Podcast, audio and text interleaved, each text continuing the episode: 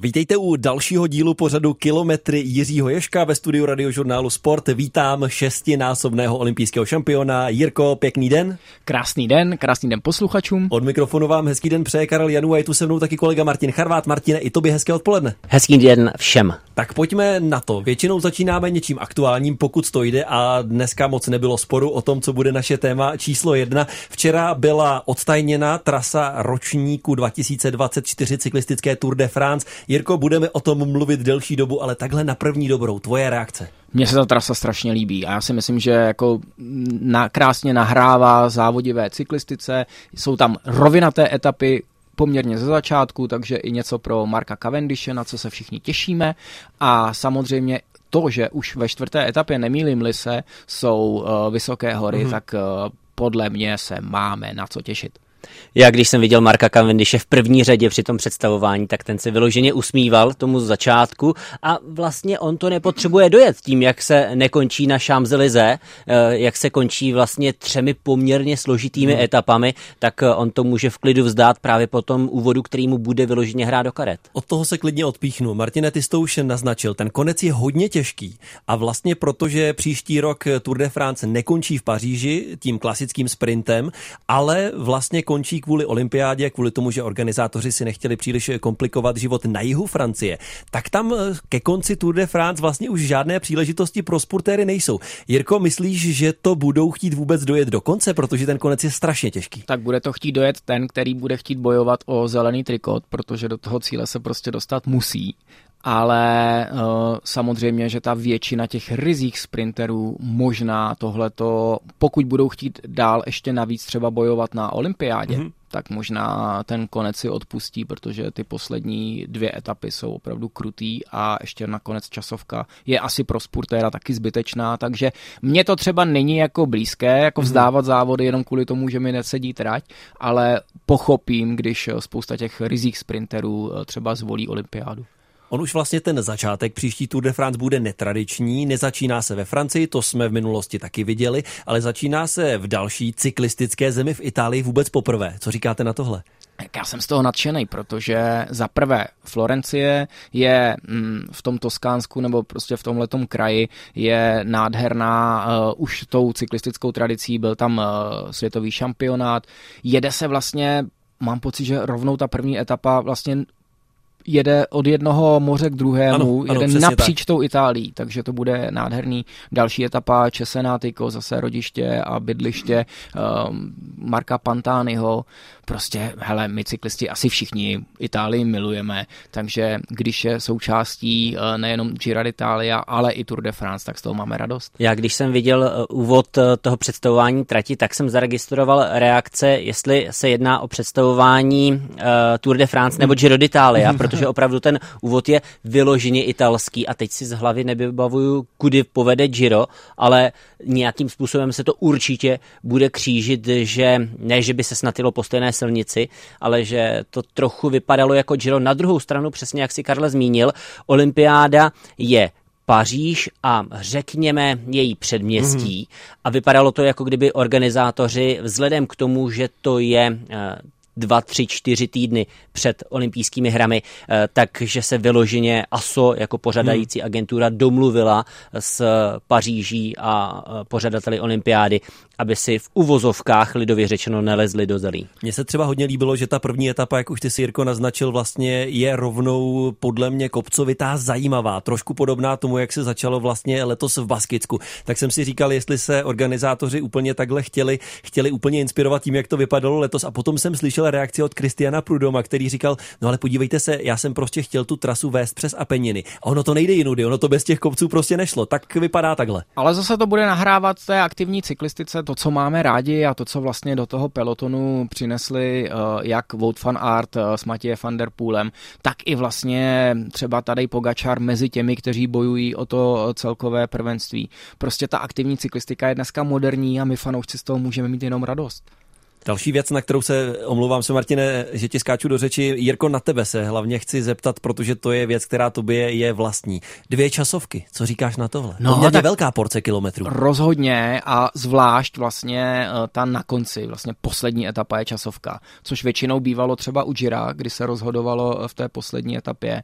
A já si vzpomínám, že jednou Tour de France, ta historická etapa, která vlastně rozhodla o celkovém vítězi, byla právě v Paříži časovka.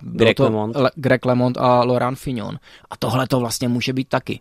Je to sice trošku vykřičník pro Tadeje Pogačara, pokud bude chtít znovu ujmout ten žlutý trikot v poslední etapě, protože bude mít proti sobě Jonase Vingegaarda a ta jeho časovka v té loňské nebo v té letošní Tour, v té poslední Tour, ta byla fenomenální. To byla jedna z nejlepších jako a nejpřekvapivějších výkonů, co jsem viděl od celkového nebo jezdce na celkové pořadí v Tour de France v časovce. To bylo něco neuvěřitelného. Takže tady Pogačar má o čem přemýšlet. Nezapomínejme na Primože Rogliče a jeho časovku na letošním Giro d'Italia. Byť časovka do kopce, tahle povede z Monaka přes 2 stoupání, pokud jsem si dobře vybavil tu trať, kterou jsem vlastně stejně jako vy včera viděl poprvé, s závěrečným cílem v Nice, ale slyšel jsem už dopředu spekulace, že pro Pogačara by to úplně nemuselo být, a takový Roglič v novém týmu by tam mohl překvapit. To je další věc. Primož Roglič bude mít obrovskou motivaci ukázat v tom, že odešel vlastně z Jumbo Visma do toho nového týmu a že bude chtít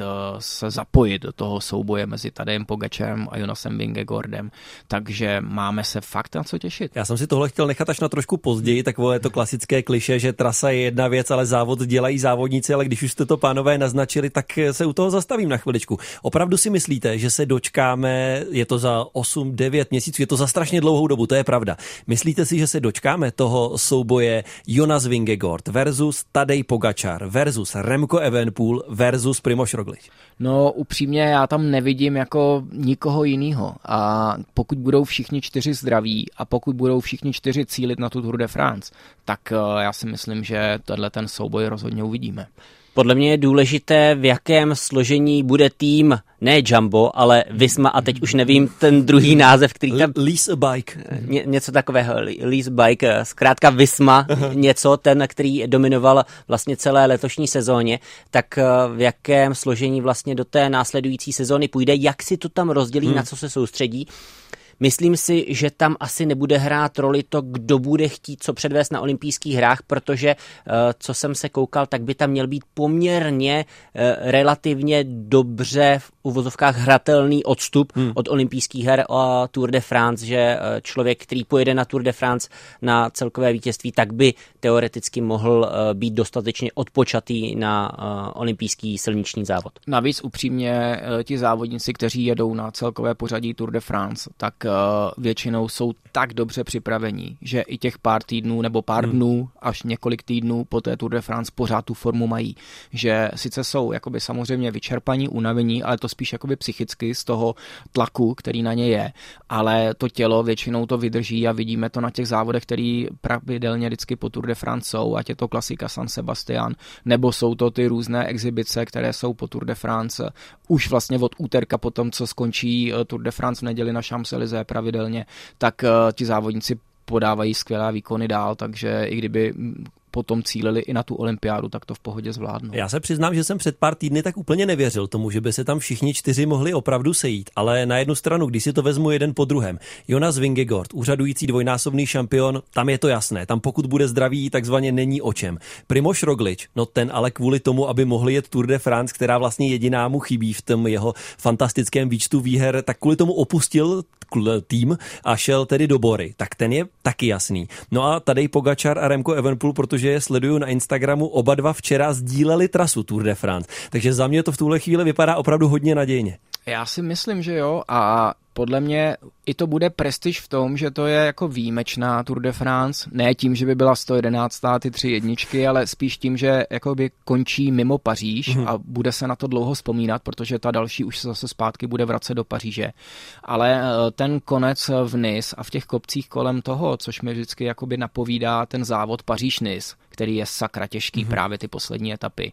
A mám radost i z té časovky, která povede přes ta stoupání Latour, což vždycky končil právě tenhleten etapák Paříž-Nice historicky. Já si tam pamatuju ty vítězství Pavla Tonkova v těch 90. letech. A to byly neuvěřitelný konce tohohle závodu, takže pokud se něco podaří v té Tour de France zopakovat, tak opravdu jako to bude nádherná cyklistika. No, Jirko, mluvíš o tom, že to bude zajímavé 3 jedničky, 111. ročník, ale myslíš si, že to, že bude vlastně ve stejné zemi krátce potom olympiáda, dlouho připravovaná s pompézním úvodem přes plavby různých zemí a států na Seině v Paříži, takže opravdu z té Tour to nesebere ten její lesk a že opravdu to bude tak sledovaný závod, přestože to bude těsně před olympijskými hrami? Já si dokážu opravdu představit, že ti Francouzi tu Tour de France milují natolik a cyklističtí fanoušci ze celého světa,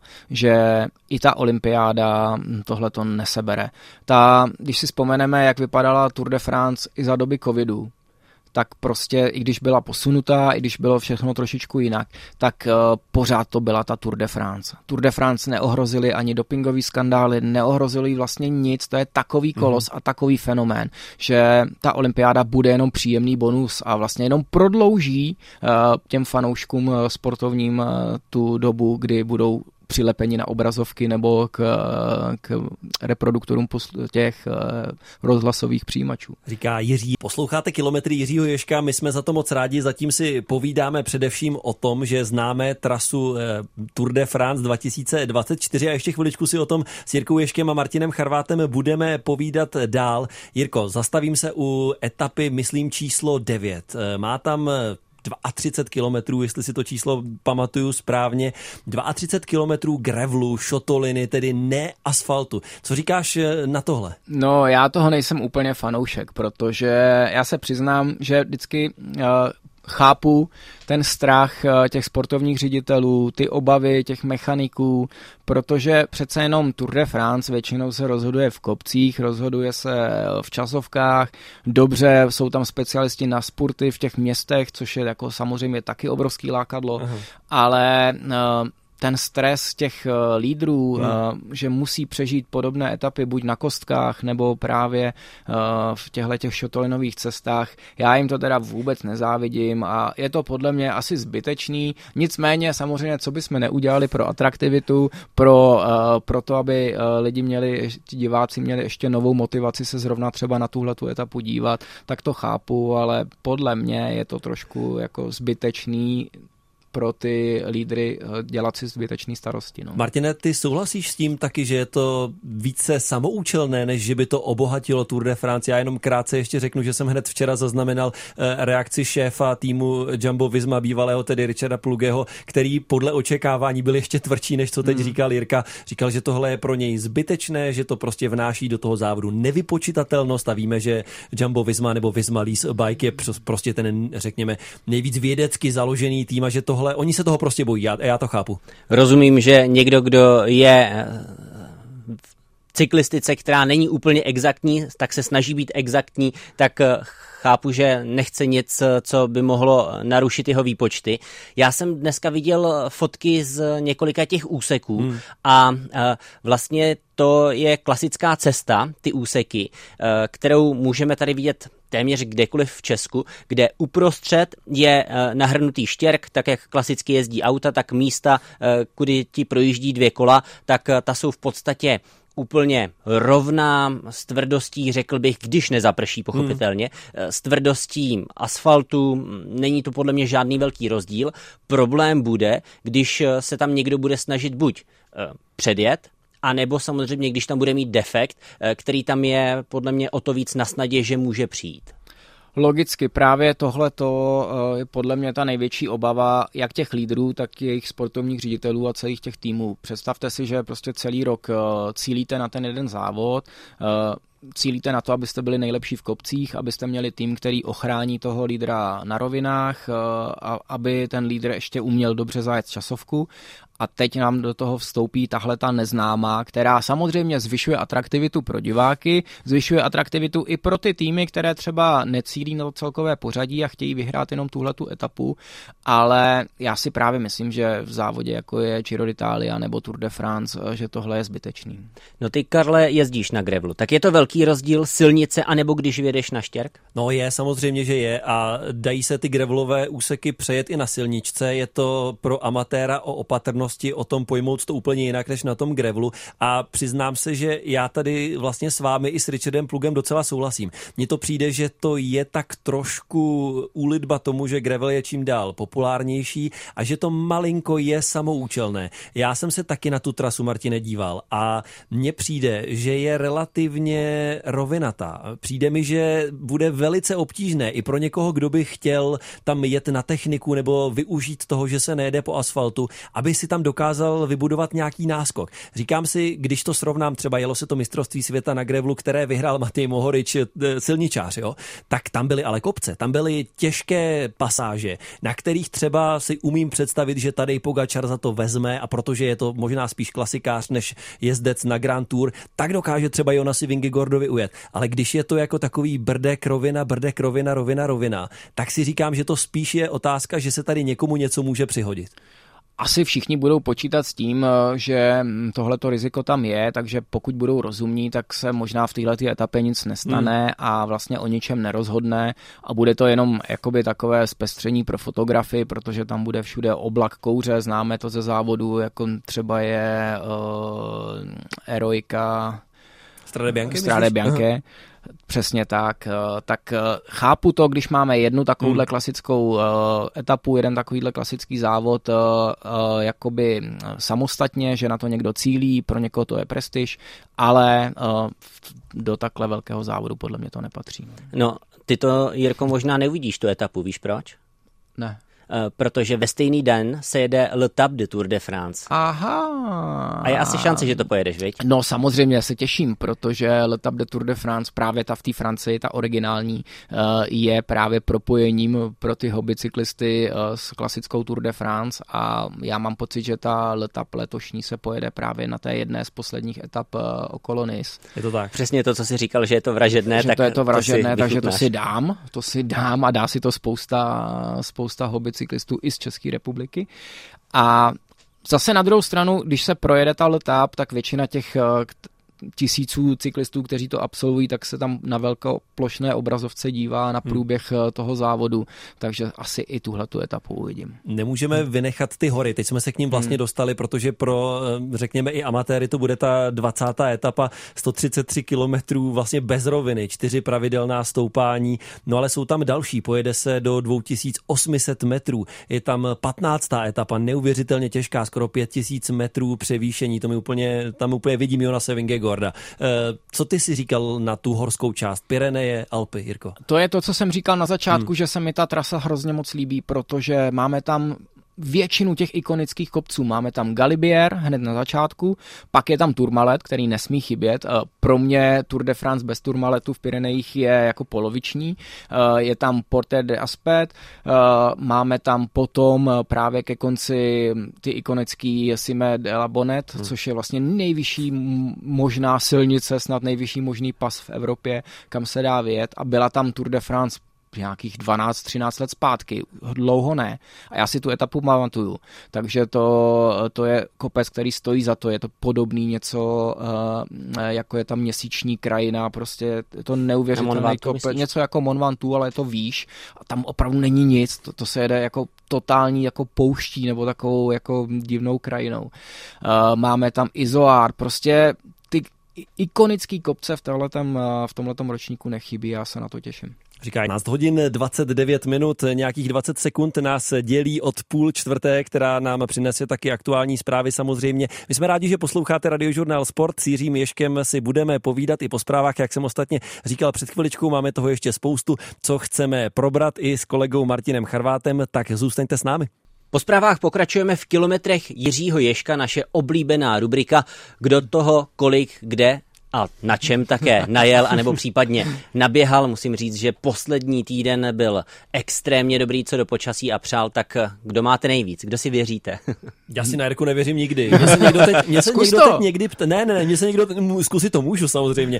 někdo teď někdy ptal, jestli si myslím, že někdy někdo z nás Martina Jirku překoná. Já jsem říkal, že asi ne. Já vám dám šanci. Určitě bude jeden týden, kdy vám dám šanci. No tak kolik máš teď? No tak já jsem opravdu, jak si říkal, bylo nádherný počasí, takže jsem to využíval jak k cyklistice, tak i k běhání. Některý den jsem měl dokonce obě aktivity, že jsem si ráno šel zaběhat s tím, že už ten den nic dělat nebudu a že se budu věnovat nějaký práci, ale pak ho máme honit. Bylo tak nádherně, že jsem tu práci nechal na další den, protože jak se říká, práce není zajíc, ta neuteče, takže mě vytáhla manželka ještě potom No, zkus to. Takže mě vytáhla manželka ještě na kolo, takže mám pěkně nějakých asi 150 kilometrů na kole, což není moc, ale každý den jsem do toho ještě běhal většinou kolem 10 kilometrů, protože jak jsme slyšeli ten jingle na Sokolský běh republiky, tak se na něj taky připravuju, takže jsem nemohl nechat zanedbávat moji běhací protézu a běhací boty. Já se přiznám, že jsem na tom tenhle týden taky opravdu hodně dobře byl. Mám si, Martine, počítat i dnešek, nebo dnešek se počítá? Počítej si. Jo, tak dneska jsem taky stihl jít běhat, tak jsem byl 3krát běhat a 3krát jsem byl na kole, to je úplně úžasný. A myslím si, že mám možná o pár kilometrů na tom kole víc než Jirka, protože jsem byl 3krát vlastně na ty 2 hodiny a myslím, že to těch 160 by to dohromady, já to potom srovnám. No vidíš, a jsme u toho. A je to tady a můžu ukončit kariéru. No, zmíním, že jsem o víkendu byl u rodičů a jel jsem se projet směrem do Českého Středohoří, kde to opravdu bylo nádherné. Chtěl jsem si dávat kopečky, i když mi to nejde, ale tak to mám rád, když jezdím do kopce, prostě to bolí. To k cyklistice patří a říkám to tady hlavně kvůli tomu, kromě toho, že doporučuji jezdit kolem Milešovky, protože je to tam opravdu krásné. Takže jsem potkal za ty 2 hodiny asi 4 cyklisty. Všichni byli extrémně přátelští a zároveň mi všichni připadali strašně překvapení, že taky někoho vidí. Jako mávali všichni, zdravili, ale připadalo mi, že vůbec nečekali, že by někoho mohli v tomhle kraji potkat. No teď je to nádherné, jak to sluníčko nasvítí ty listy na těch stromech, ty jsou takové zlatavé, někdy do oranžová, hraje to všemi barvami, to je co. Já se přiznávám, že někdy jako víc fotím, než běžím nebo když jedu na kole, protože si to chci právě zachovat. Ne, nefotím kvůli tomu, že bych to dával jenom na sociální sítě, ale jako pro sebe večer, když se podívám do toho telefonu a vidím tam ty fotky z toho krásného dne, tak je to zážitek i trošku jako takový estetický. No jestli říkáš, Karle, že máš tak 160, tak to já nejsem moc pozadu. Já mám za uplynulý týden asi 150 kilometrů na horském kole. Ty jo.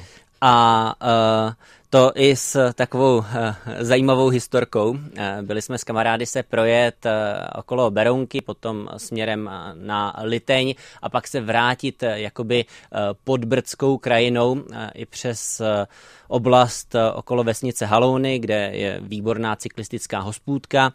A po trase, která je značená jak turisticky, tak se tam jezdí i několik závodů a ta trasa vede přes pole. A ono, protože to bylo minulý pátek a bylo trochu po dešti, všude bylo několik kaluží, tak jsme vyjeli na pole, kde také to bylo takové rozměklé, nějaké kaluže, vypadalo to, že voda, ale potom, když trochu jedeš tím polem, tak najednou zjišťuješ, že ta voda trošku zapáchá. No, co vám budu povídat, na podzim se, pánové, hnojí pole. Jo? Aha. Na podzim se hnojí pole. Máme tady agronomické okénko. Projeli jsme tím, páchlo to všude možně. Bylo to opravdu až nepříjemné, protože bylo to úplně všude. A velice špatně se to meje. Potom jsem si samozřejmě ověřil, že když dojedu domů, že tam nikdo nebude, že zvládnu všechno rychle naházet, uklidit. Pokusil jsem se o to, přijel jsem domů, nikdo tam nebyl, slíknul jsem se, všechno do pračky hnedka zapnout, boty omít a kolo jsme už předtím omyli v takové té myčce, jak se teďko myjí auta, jak si to můžete osprchovat sami, tak se do toho hodila 20, osprchovali jsme si kola. A přijel jsem s tím domů a pro jistotu jsem ještě vzal takový ten osvěžovač vzduchu na doma a tím jsem se samozřejmě naprosto prozradil, protože bylo jasné, že se něco stalo. No a abych už to neprotahoval, tak jsem byl odhalen větou: ty jsi vjel do něčeho. No a bohužel se to velmi špatně větrá. Takže dávejte si pozor, na podzim se, pánové, hnojí pole. Tak i tahle rizika přináší cyklistika. Vidíš, Martine, to by se ti na silnici nestalo, tam tě maximálně někdo vezme ostřikovači. No, a to pak budeš vonět citronově. No, ale tak to jsem naštěstí za poslední dobu nezažil, že by některý z řidičů byl tak nepřátelský. Naopak si myslím, že se mi líbí v současnosti, že ten respekt mezi řidiči a cyklisty už začíná být lepší a větší. Já jsem to zažil nedávno, překvapilo mě to, protože už jsem s tím taky nepočítal, zapomněl jsem, jako, že tyhle ty věci se dějí, že by vás někdo postříkal schválně ostřikovačem, ale mě to spíš jako potěší, že si řeknu, jako, že ty lidi fakt jako vymyslejí neuvěřitelné věci a mě to teda nerozhodí, takže jestli ten řidič mě chtěl rozhodit, tak se mu to v tomhletom případě nepodařilo. Ty máš, Jirko, šťastnou povahu pro tohle, si myslím, to nemá každý. Ne, ale já jsem jednou jel se Soňou, s manželkou, a jeli jsme a říkal jsem jí v té době, kdy to bylo velmi jako populární, že ti řidiči nás jako trestali těmi ostřikovači, tak jsem jí o tom vyprávěl a ona to nikdy nezažila. A jednou jsme jeli, dostali jsme spolu oba dva ostřikovečem a Soňa měla obrovskou radost, takže ten řidič jako místo toho, aby nás naštval, tak jí ještě udělal obrovskou radost, že vlastně to zažila a ona taky úplně šťastně říkala, tak to konečně znám. Jeli jste vedle sebe, že ano? No, jeli jsme vedle sebe. To je klasický trest v podstatě za jízdu souběžnou dvou lidí. Mě teď o tomhle vyprávěl můj tatínek, který je, řekl bych, vášnivý řidič, jezdí autem hodně často a rád, jezdí na motorce hodně často a rád a výjimečně jezdí na elektrokole po Jižní Moravě. A takhle jeli tou vesnicí a on jel přesně takhle, on je zvyklý, jezdí ať už s mými dcerami nebo za maminkou jede taky, takže jede trošku na koso za ní, aby ji jakoby částečně překrýval. No a v té vesnici, odkud pochází moje babička, je vlastně dojelo auto asi 80 a vytroubilo ho a on tak nějak jako jenom zvedl ruku a měl takové nějaké to a ten člověk zastavil a šli se pomalu prát. Tak to byla pro mě docela, když mi to tatínek vyprávěl, tak to byla poměrně zajímavá historka, protože to z jeho strany bylo úplně opačně. On se s tím nikdy nesetkal, protože na kole opravdu jezdí výjimečně několikrát do roka. A říkal, že mu přišlo úplně neuvěřitelné, jak ten řidič, který se tam přiřítil, porušoval prostě maximální povolenou rychlost skoro dvojnásobně, tak jak se cítil v právu, že chtěl vytrestat ty cyklisty, kteří mu tam zabírali místo. No. I tohle se může stát. Ale já souhlasím s Martinem, už jsme to říkali několikrát v našem pořadu, že ten respekt mezi řidiči a cyklisty na těch silnicích je lepší a lepší a větší a větší, takže z toho máme radost. Posloucháte Kilometry Jiřího Ježka, my jsme velmi rádi, že se zapojujete i vy, naši posluchači, tentokrát písemně. Dorazil mi přes jednu ze sociálních sítí dotaz od Honzy, který bohužel ve čtvrtek odpoledne, Jirko, psal, že nemůže poslouchat nás přímo, ale že si nás pouští později, protože ve čtvrtek odpoledne vždycky trénuje děti fotbal. Ale strašně moc by ho zajímala jedna věc. Mám zájem o koupi grevlového nebo silničního kola, prostě mě to láká. Zatím jsem vždycky jezdil jenom na horském kole, ale lákalo by mě tohle vyzkoušet, ale vůbec nevím, jaký model, jakou značku, protože jich je strašně moc, je jednoduché se v tom ztratit. Máte nějakou radu nebo zkušenost, jak postupovat? Potom tam má ještě pár nějakých poddotazů, ale můžeme tady začít. Tak samozřejmě strašně moc záleží, kde posluchač bydlí, protože pokud bydlí někde v horách, pokud bydlí někde na vesnici nebo vedle prostě přírody, tak já bych asi volil toho grevla.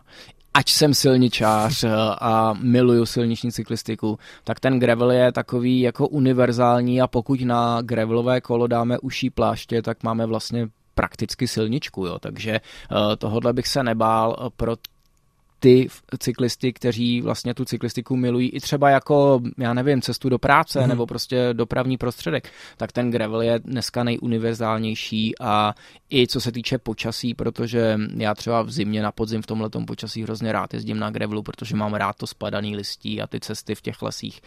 Ale zase na druhou stranu, pokud už má horské kolo a chtěl by si vyzkoušet tu elegantní cyklistiku silniční, tak bych doporučoval tu silničku. Takže těžko říct, ale co se týče jakoby výběru potom, doporučím buď se spojit s nějakým kamarádem, který už to kolo má, to znamená má grevla nebo má silničku a doporučí, kde ho nakoupit, a nebo se zastavit v některé z těch specializovaných prodejen. ideální, že se posluchač ptá zrovna teď, protože teď na konci sezóny je řada výprodejů v různých firmách, takže teď je vlastně ideální doba to řešit spíše než na jaře, kdy najednou člověk vyjde ven, uvidí je hezky, tak kde si koupím kolo, tam budete mít o poznání vyšší ceny. A já mám dobrou zkušenost, že právě vznikají třeba nové prodejny specializované, jsou to takové už salony, kde se nemusíme bát, že tam musíme vykrvácet, 300 000 za kolo, ale je tam ten servis, že opravdu někdo, kdo tomu opravdu rozumí, ať je to ten majitel nebo ten prodejce, že jsou to bývalí cyklisté, že si s vámi o tom popovídají, doporučí vám přesně na tu vaši nějakou jak disciplínu, tak i třeba čas, který tomu můžete věnovat, i to prostředí, ve kterém budete jezdit.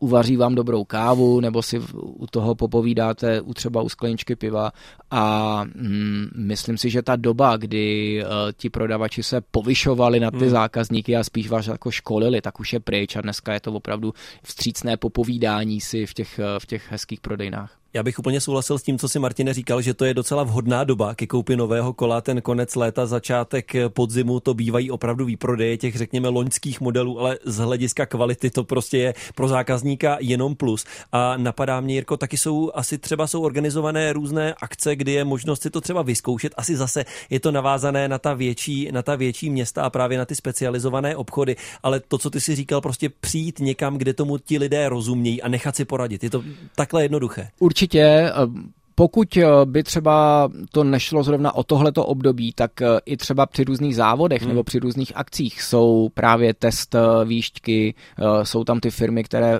jako se prezentují s těmi novými značkami, s těmi novými modely, takže během roku už tohle člověk může řešit, ale pokud to ten posluchač řeší právě teď, tak přesně, jak si říkal Martine, ty výprodeje jsou teďko aktuální, projeďte si velké e-shopy, zavedené e-shopy, mrkněte na různé nabídky, ale rozhodně bych doporučil fyzický kontakt už s tím kolem, ale i s tím prodejcem a trošku si to popovídat o tom, vždyť je to taky hezký. No, jak si říkal posluchači, že možná vlastně si pořídit ten gravel, tak když jsem nedávno váhal, jaké si pořídit další kolo, tak asi to, pokud by to mělo být to jediné, tak bych asi pořídil ten gravel už jen kvůli té univerzálnosti, že silnička tě vlastně upevní na tu silnici a najednou, když by si se buď přestěhoval nebo jezdil někde, kde je vyšší koncentrace aut, tak tam někdy trochu ztrácíš ten šmrenc, tu radost z toho.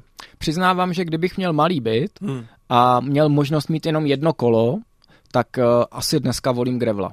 Z toho důvodu, že ta geometrie je podobná tomu silničnímu kolu, ale dovoluje mi to jet na ty cesty, kam třeba míří i spousta lidí na horském kole. Protože ruku na srdce, jako celoodpružené horské kolo kolem velkých měst, jako je Praha, Brno, Ostrava, tak málo kdo využije a málo kdo ruku na srdce jezdí opravdu ty hard traily, že by přeskakoval velké kameny, skákal přes klády. Naopak každý, kdo to kolo využívá spíše na výlet, nebo na nějakou pohodovou výšku, tak stejně jede po těch širokých lesních cestách a tam ten gravel je úplně ideální. Já kola mám dvě, jak víte, mám jedno silniční a jedno gravelové a je pravda, že kdybych musel mít jen jedno kolo, tak bych si nechal toho gravela. Prostě kvůli té univerzálnosti. Nedávno mě pobavil, viděl jsem na sociální síti od Petra Vakoče, jak jezdí po Praze a měl tam napsáno gravelové kolo do Prahy, to nejlepší. A těch zhruba třeba šířka pláště 40 mm. Na tom gravelovém kole vás vlastně ano, zpomalí, když jedete po silnici, ale pocitově ne zas o tolik a nepřipadáte si, že vás to vyloženě brzdí. Ta geometrie, tedy to, jak řekněme, jako jezdec na tom kole jste na skládaní, je hodně podobná tomu, jak jste na silničce. Můžete chytit ty berany ze spoda, takže vlastně můžete to jet, jako kdybyste měl silniční kolo. A přesně jak říkal Jirka, na těch moderních gravelech, i když chápu, že někdo říká, že je to jen módní záležitost a že se naopak staví proti tomu, se dá taky leda co sprojet v tom lese a vedle toho pole. A vlastně to trošku fušuje už do řemesla, řekněme tomu hardtailu, tedy tomu kolu, které máš ostatně ty, Martine, myslím. Přesně tak, já mám odpruženou přední vidlici a mě to jako stačí, já jezdím samozřejmě i do lesa, ale jak říkáš, Jirko, využívám ty lesní cesty. Na druhou stranu i v těch lesních cestách, nebo i na nich se objeví jak bláto, tak také kořeny. A nejen bláto. A nejen bláto, jak jsme slyšeli před písničkou. Takže já si myslím, že dostatečně ho využiju, ale přesně kvůli tomu, co jsi říkal, že většinou už jsou lidé poměrně dost pohodlní, vyjedou ve chvíli, kdy je venku hezky, kdy mají pevný podklad, aby to doma nemuseli mít, tak už jen kvůli tomu ten gravel vlastně získává na té oblibě a když se vrátím ještě dál před písničku a před zprávy, tak vlastně si myslím, že i to bude jeden z těch důvodů, proč bude gravelová etapa součástí Tour de France. No a ty gravelové závody, to je fenomén sám pro sebe, jako o tom se určitě v jednom z těch pořadů do budoucna budeme bavit, protože ta expanze těch závodů přímo pro gravely je třeba ve Spojených státech obrovská, už se to dostává i do Evropy a třeba Petr Vakoč, který vlastně skončil tu kariéru na silničním kole, tak dneska patří mezi nejlepší závodníky v té gravelové cyklistice a spousta ex-profesionálů právě z té silnice, nebo i ještě pořád aktuálních profesionálů, jako je Wout van Aert, tak tyhle ty gravelové závody jakoby objevuje a já si myslím, že to je budoucnost cyklistiky. Abych se ještě vrátil k tomu dotazu od Honzy, Jirko, a vzal to možná ještě na chviličku z druhé strany.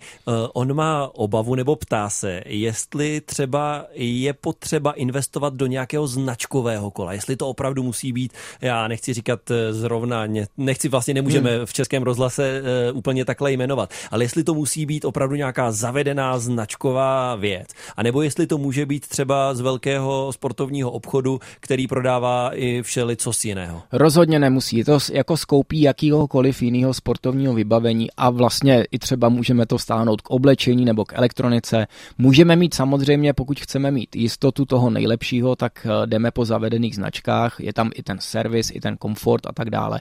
Ale pro běžného uživatele je úplně jedno, jestli si to kolo koupím v tom sportovním řetězci, protože u těch kol stejně jde z velké části o to vybavení. Mm-hmm. A ty komponenty jsou stejný u kola, který stojí 30 000 i u kola, který stojí, já nevím, 80, 90 a výš.